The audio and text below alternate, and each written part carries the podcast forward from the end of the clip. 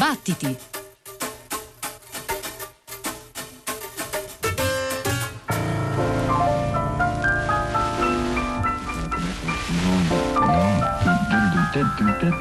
Charlie Parker Yeah, yeah. looked Definitely. like Buddha. Study is absolutely necessary in all forms. It's just like, You know, the music, the, the accents actually save people.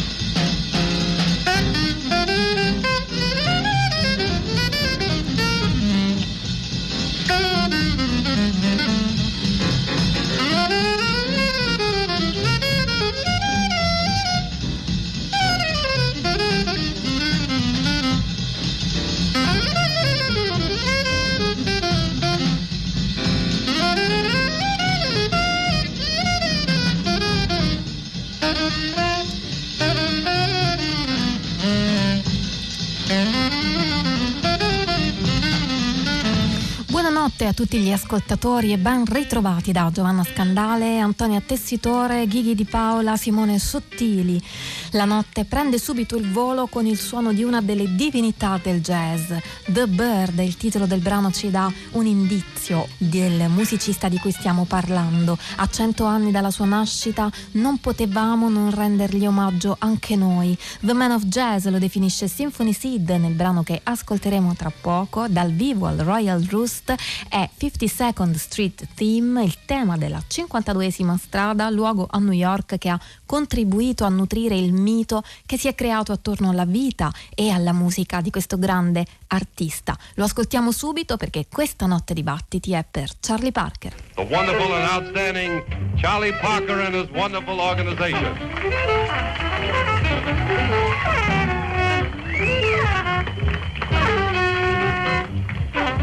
That's right. For the weekend, ladies and gentlemen, we're bringing you the great Charlie Parker and his wonderful organization, featuring Miles Davis on trumpet, Max Roach on on drums, Tad Dameron on piano, and Curly Russell on bass. I know that you'll have a lot of fun over the weekend. Come on down and dig the great Charlie Parker, the one and only, the man of jazz. And to start things jumping off, let's hear an original done by, or written by Thelonious Monk out of the RCA Victor album.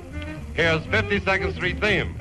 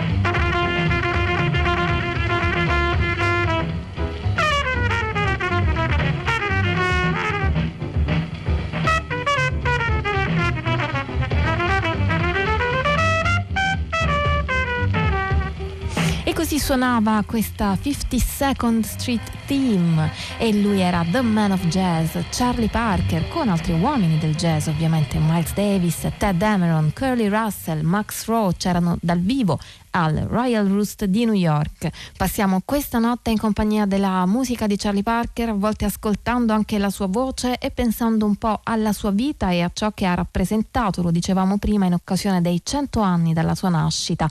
Nascita avvenuta il 29 agosto del 1920 a Kansas City, Kansas City città dove tutto era lecito. Lo racconta molto bene Stanley Crouch, musicista e scrittore scomparso purtroppo di recente nel libro Fulmini a Kansas Kansas City, l'ascesa di Charlie Parker, racconta proprio il primo periodo di Parker. Si legge, a Kansas City si formarono parecchi grandi musicisti e per la città passavano orchestre di ogni angolo del paese che nel corso dei loro ingaggi avevano modo di rendersi conto della ragione per cui la città di Tom, Tom Pendergrass, era la capitale dei territori. Negli anni successivi un vasto campionario di orchestre e di musicisti della città e dell'area metropolitana avrebbero, con azione congiunta, cambiato il suono del jazz, rendendo popolari degli stili solistici nati e sviluppati in anni di balli e di jam session. A Kansas City, ha ricordato John Tumino, il manager dell'orchestra di Jay McShann, i locali non avevano le serrature alle porte, le toglievano e le buttavano proprio via perché non servivano tanto non chiudevano mai. Tutto quello che volevi, donne, alcol, gioco, spettacoli, equivoci, potevi averlo a qualunque ora. Avevi i soldi? Allora lì trovavi quello che cercavi. Certo, era tutto un racket, ci mangiava il sindaco, ci mangiava la polizia, ci mangiava il pubblico, ma era il massimo della licenza. Limiti? No, nessuno.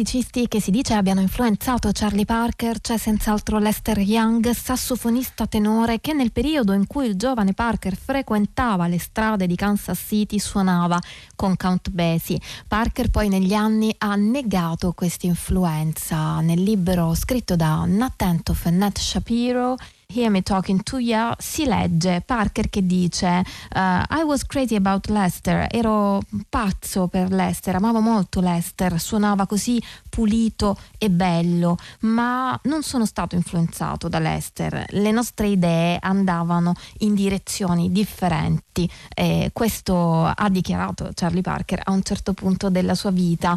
Uh, si sa anche che ha passato ore e ore ad ascoltare il suono di questo musicista vista a uh, imparare a memoria soli di Lester Young o Lady Be Good. E Ross Russell nella sua biografia di Charlie Parker scrive che uno dei suoi brani preferiti era proprio One O'Clock Jump che abbiamo appena ascoltato, brano scritto da Besi insieme ad un altro personaggio importante per Charlie Parker, Buster Smith, sassofonista contralto che ha fatto da mentore a Parker insegnandogli molto mh, mm, dal punto di vista musicale in particolare, però ha rappresentato anche un po' un padre, una figura paterna di cui Parker deve aver sentito la mancanza a un certo punto quando nella sua infanzia la mamma Eddie Parker si separò separò da Charles Senior andando a vivere da sola con Charlie.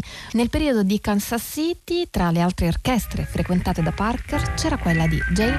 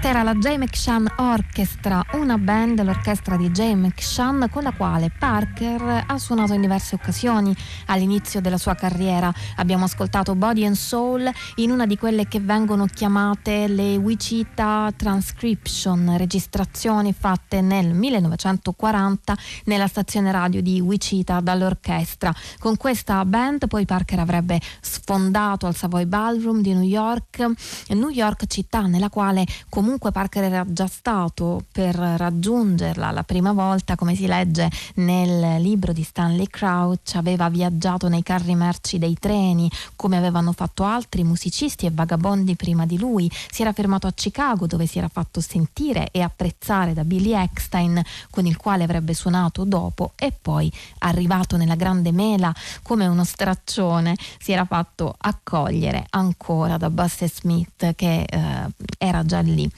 Anna Tentoff e Nat Shapiro, Parker disse che una notte del 42 al Monroe's Uptown, stufo delle solite armonie stereotipate, trovò qualcosa mentre suonava Cherokee, brano che peraltro è stato un suo cavallo di battaglia anche con McShann. Dice, usando come linea melodica gli intervalli più alti di un accordo e accompagnandoli con armonie collegate e adatte, potevo finalmente suonare quello che già sentivo. Mi sentii rivivere.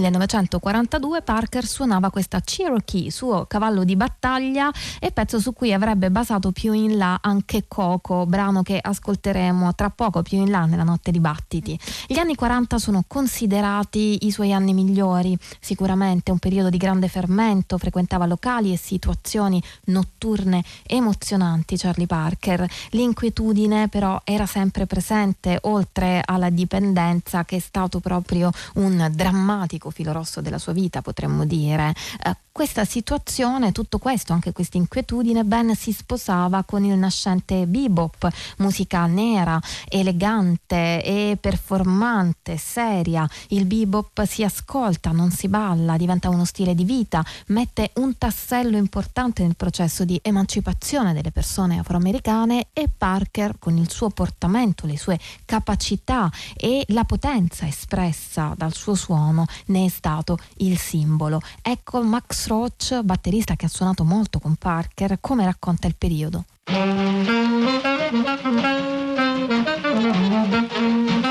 Charlie Parker came to New York and we were working in the 78th Street Tap Room and also Monroe's Uptown House. We worked, see, in those days, you worked seven nights a week. The hours for the downtown club was 9 p.m. to 3 a.m. in the morning, and then we'd go up to Harlem and play from 4 a.m. in the morning until the sun would come up, and even then after. And so when Charlie Parker came to New York from Kansas City, he joined that little band we had for Clark Monroe. Clark Monroe, of course, was Billie Holiday's brother-in-law, and he had an after-hours club. And Charlie Parker came in the next night, he brought him in, and that's when he joined the band. And uh, he played, and you know, he was very modest. He was humble. He played, and we said, "Yeah, he's one of the bad dudes." You know, we didn't realize it that time. At least I didn't.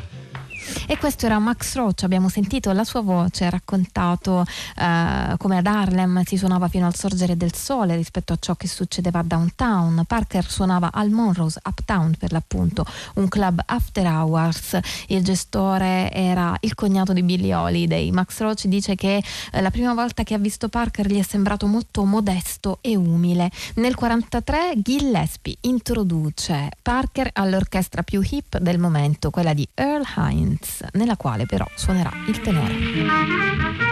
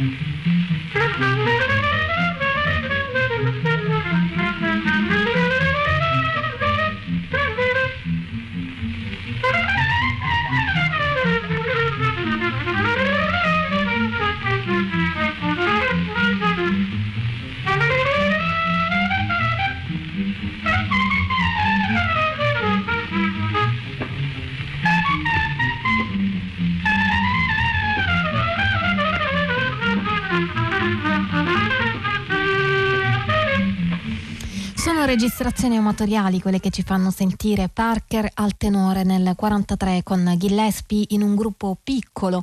Non si tratta della band di Earl Hines perché eh, in quel periodo le registrazioni erano state bloccate dalla Federazione Americana dei Musicisti, quindi abbiamo solo alcune, eh, alcune registrazioni, alcuni brani catturati tra gli altri da Jerry Newman, Sweet Georgia Brown, Indiana, I Got Rhythm. Ad Earl Hines eh, piaceva molto Parker, ehm, ricordano tutti la grande memoria fotografica eh, che aveva, la sua capacità di risuonare una frase anche senza bisogno di leggerla. Tra l'altro nella band di Heinz c'era la crema dei musicisti del periodo, come accennato prima, oltre a Gillespie e Parker c'era Eckstein, Sarah Vaughan, Benny Green, Wardell Gray, eh, tra gli altri.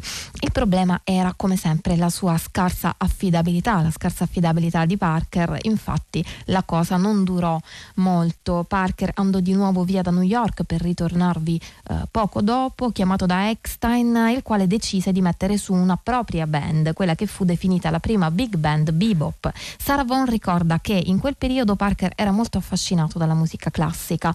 Durante gli spostamenti leggeva partiture di opere classiche, pare che fosse interessato a Debussy, eh, a Stravinsky. Nel 1944, uscito dalla band di Eckstein, registrò a suo nome Charlie Parker e continuò a vivere la sua vita newyorkese da gatto dei locali con Gillespie che presto sarebbe diventato quello che Parker definì l'altra metà del suo battito.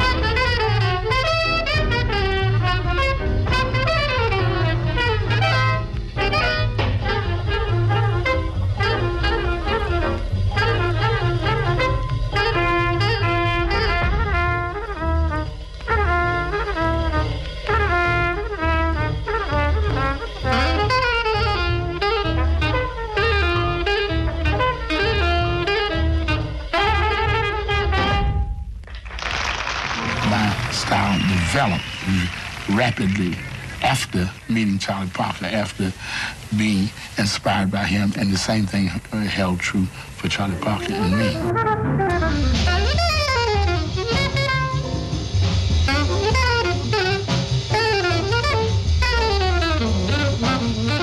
Charlie Parker developed um, mostly selection of notes and the way that he played the notes with the accents, uh, how he accented that sounded like a rivet.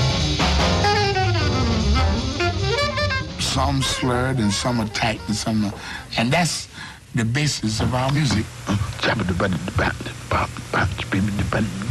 Bebop. Bebop. You know, they, they say that the music, the, you know, the music, the, the accents actually say bebop. And right now, here they are, the boys, Dizzy Gillespie, his quintet, doing bebop. Grandi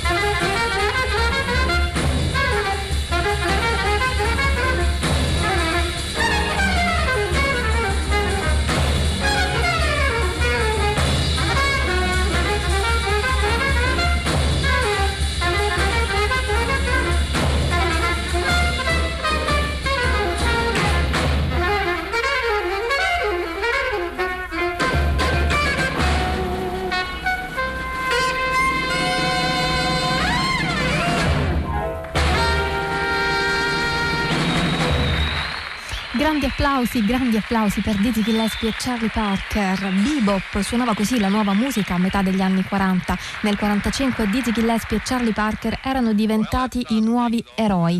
Non che prima di loro, accanto a loro, ci fosse stato il nulla. Chiaramente Armstrong, Duke Ellington, Roy Eldridge, Lester Young, Fletcher Anderson, per citarne solo alcuni, pochi. E c'era Charlie Christian, Kenny Clark, Thelonious Monk.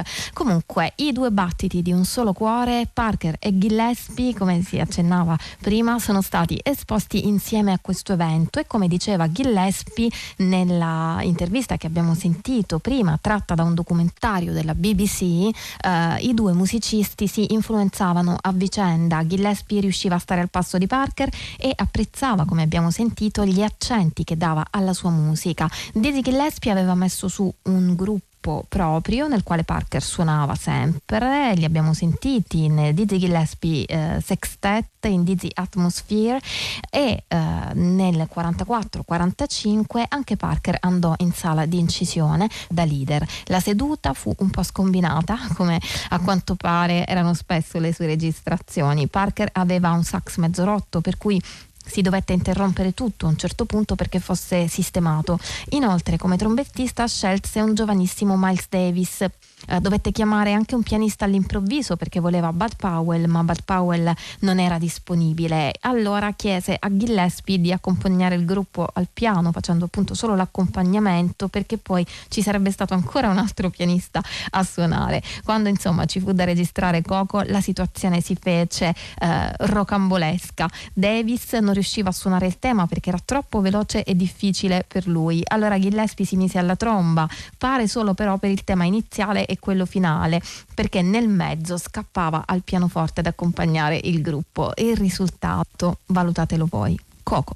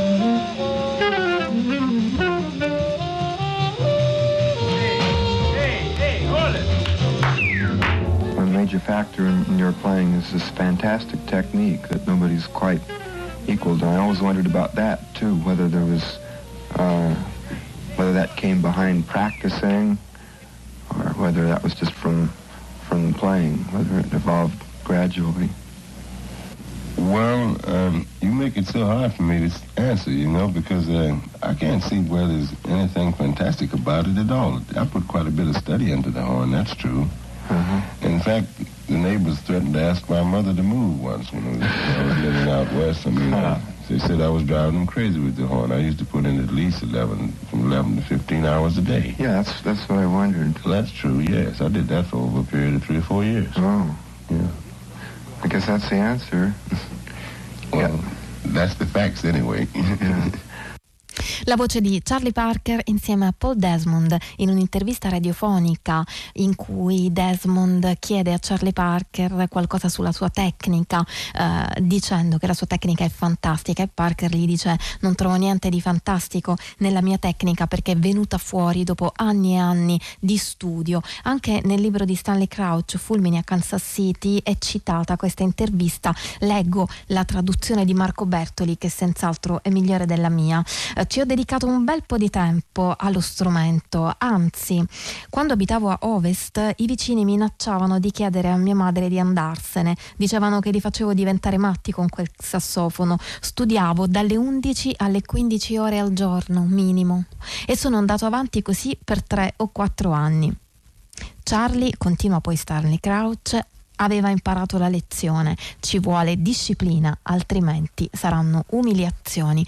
E forse continuiamo noi, è per questo che Parker riusciva ad essere grande anche con un sassofono a pezzi, lancia che fischia. E nonostante questo, come dice anche Carl Wodek, si sente nel suo suono, suoi, eh, nelle sue improvvisazioni il blues di Kansas City, un blues che ha ascoltato nei locali fin dalla sua giovane età eh, e con il quale eh, ha sudato e ha studiato per notti intere. Nel libro Hear Me Talking to Ya di Nat Tentoff e Nat Shapiro eh, si legge Parker che eh, parla di queste umiliazioni per l'appunto di cui parla Stanley Crouch. Cito sempre la traduzione di Bertoli. So suonare, mi dicevo, avevo imparato la scala e sapevo suonare due canzoni in una certa tonalità, re sul sax, cioè fa in suoni reali, e avevo imparato le prime otto battute di Lazy River, Honeysuckle Rose invece la sapevo tutta, mai per un attimo mi era venuto in mente che potessero esserci altre tonalità o roba del genere. Insomma, tiro fuori il mio sax in questo posto dove c'erano un po' di tizi che avevo visto in giro. Prima cosa si mettono a suonare Body and Soul, tempo raddoppiato, hai presente? Così mi metto a suonare la mia Honeysuckle Rose. Mi hanno cacciato dalla pedana a forza di risate, ridevano così di gusto che mi sono sentito spezzare il cuore.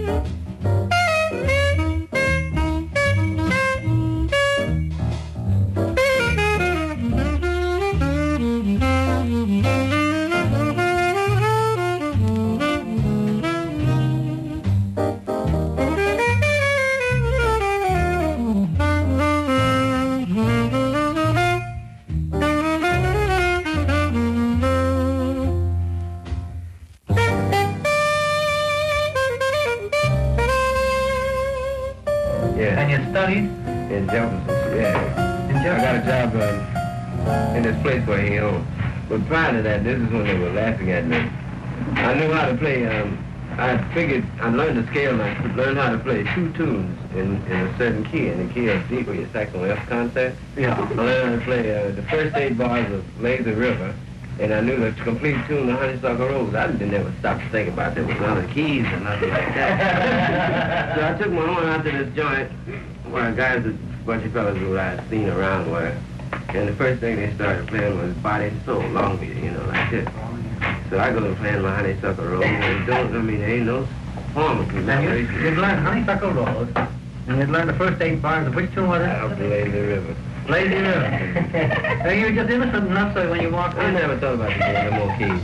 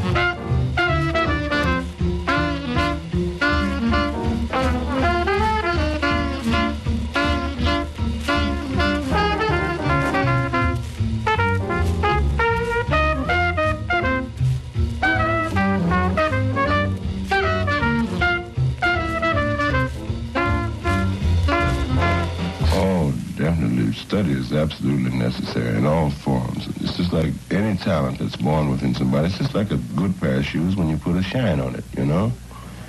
Like uh, schooling nece- brings out the polish, you know, of any talent that happens anywhere in the world.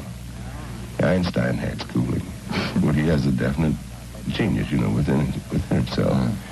Schooling is one of the most wonderful things there's ever been, you know? I'm glad to hear you say this. That's absolutely. Mm-hmm.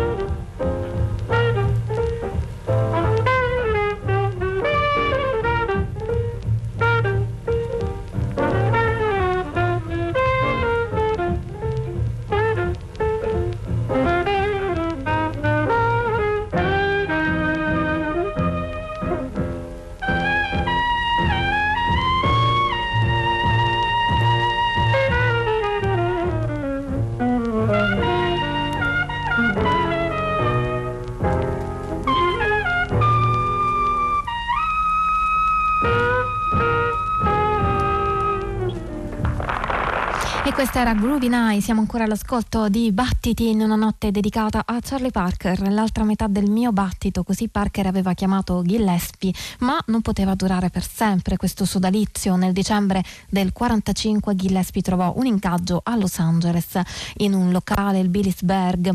Russ Russell della Dial racconta nel suo Bird Leaves quanto sia stato disastroso per il sassofonista quel soggiorno californiano, mentre Carl Wodek scrive di quel periodo che è stato uno dei più tragici e tristi. Effettivamente il problema era soprattutto la dipendenza da eroina. A Los Angeles non era reperibile come a New York e questo rendeva Parker enormemente disorganizzato, a volte era intrattabile. In quel periodo partecipò per la prima volta al Jazz at Philharmonic organizzato da Norman Granz e pare che Parker sia arrivato a concerto già iniziato e nel bel mezzo di Sweet Georgia Brown. Infatti a un certo punto nel brano si sente sente qualcuno che dice Hey man, dove sei stato?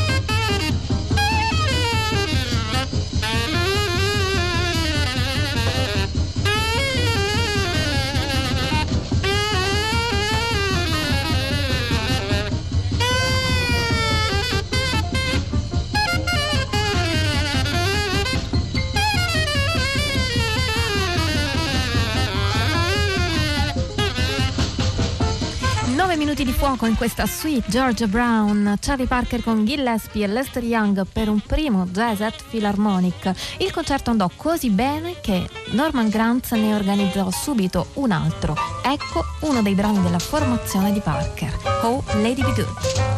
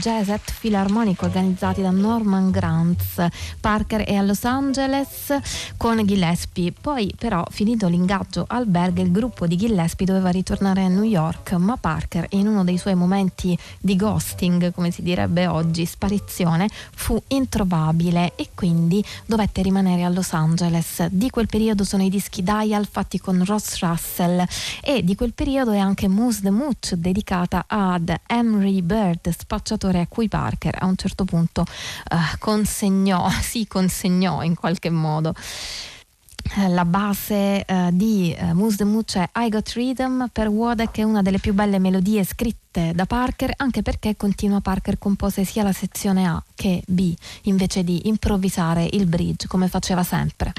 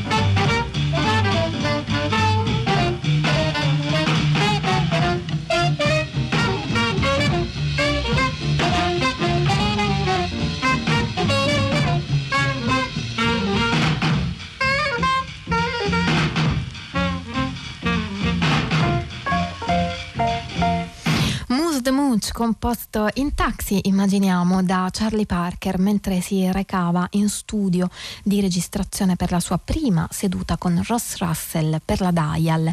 Nonostante il tentativo di gestire la sua dipendenza un po' turbolento e difficile, le registrazioni andarono molto bene, si sente in questa Mousse de Mouche che abbiamo ascoltato adesso, ma c'erano altri brani molto belli. C'era Davis alla tromba che lo aveva raggiunto a Los Angeles e così Russell a distanza di sei mesi circa volle ripetere l'emozione con una seconda seduta sotto richiesta di Parker a quanto scrive che invece però fu disastrosa di lì a qualche giorno avrebbe avuto un esaurimento nervoso che lo avrebbe portato al ricovero al Camariglio e poi da lì sarebbe uscito dopo sei mesi sotto la garanzia di Ross Russell e eh, si sarebbe ritrasferito a New York.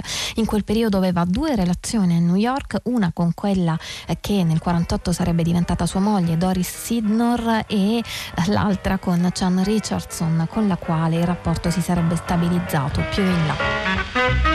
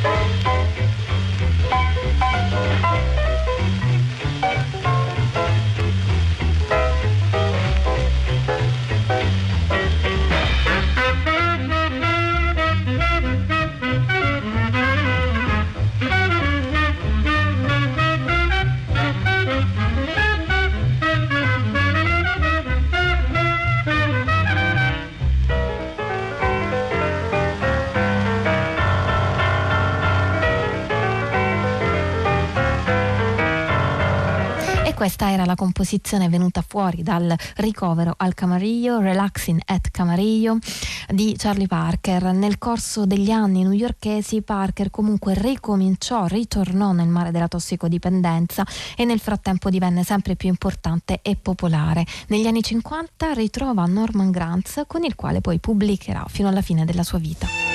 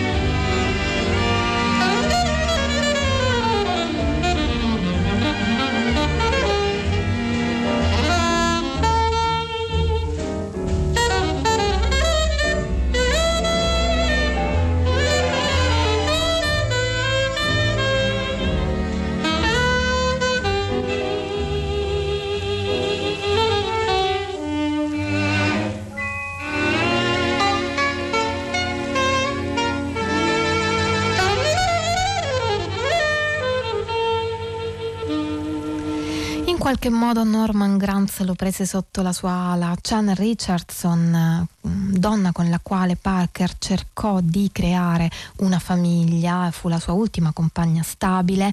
Chan Richardson disse che Norman lo faceva sentire eh, sostenuto e eh, grazie a Norman Granz visse un periodo economicamente molto gratificante.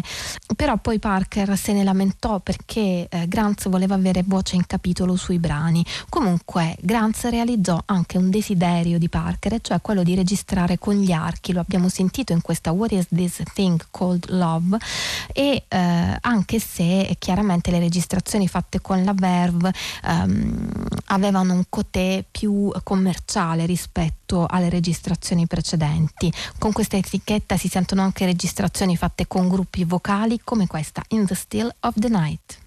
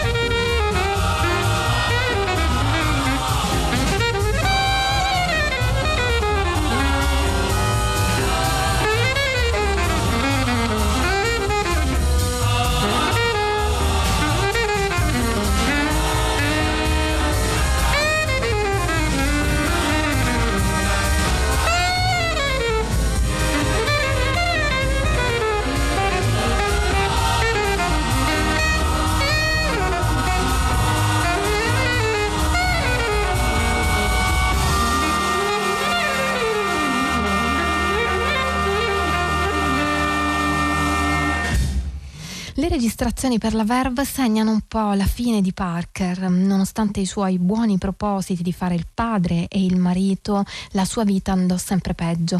Visse il dramma della morte di sua figlia e la separazione con Chan. Eh, comunque la sua fama si era diffusa moltissimo e già attorno a lui si stava costruendo l'aura del mito, ma il suo corpo risentiva enormemente degli eccessi dell'alcol e dell'eroina, aveva l'ulcera e il fegato a pezzi. Uh, morì, si racconta a casa di Pannonica de Koningsparten nel 1955 e guardava la tv. Aveva 35 anni ma il suo corpo ne dimostrava almeno 20 in più secondo il medico dell'autopsia, però quello era soltanto il suo corpo perché Parker era già diventato una divinità.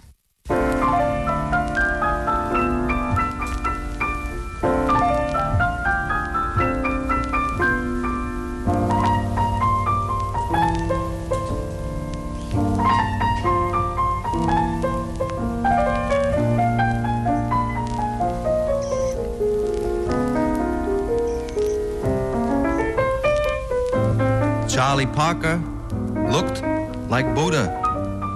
Charlie Parker, who recently died laughing at a juggler on TV after weeks of strain and sickness, was called the perfect musician. And his expression on his face was as calm, beautiful, and profound as the image of the Buddha represented in the East. The lidded eyes, the expression that says, all is well. This was what Charlie Parker said when he played, all is well. You had the feeling of early in the morning, like a hermit's joy, or like the perfect cry of some wild gang at a jam session, wail, whop. Charlie burst his lungs to reach the speed of what the speedsters wanted, and what they wanted was his eternal slowdown. A great musician and a great creator of forms that ultimately find expression in mores and what have you. Musically as important as Beethoven, yet not regarded as such at all. A genteel conductor of string orchestras, in front of which he stood proud and calm, like a leader of music in the great historic world night, and wailed his little saxophone, the alto, with piercing clear lament, in perfect tune and shining harmony. Toot! As listeners reacted without showing it, and began talking, and soon the whole joint is rocking and talking, and everybody talking, and Charlie Parker whistling them on to the brink of eternity with his Irish St. Patrick batoodle stick.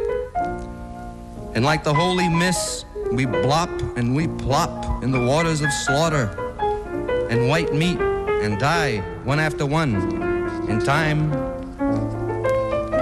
And how sweet a story it is when you hear Charlie Parker tell it, either on records or at sessions, or at official bits and clubs, shots in the arm for the wallet, Gleefully, he whistled the perfect horn. Anyhow, it made no difference. Charlie Parker, forgive me. Forgive me for not answering your eyes. For not having made an indication of that which you can devise. Charlie Parker, pray for me. Pray for me and everybody. In the nirvanas of your brain where you hide indulgent and huge. No longer Charlie Parker, but a secret unsayable name that carries with it merit, not to be measured from here to up, down, east, or west. Charlie Parker, lay the bane off me and everybody.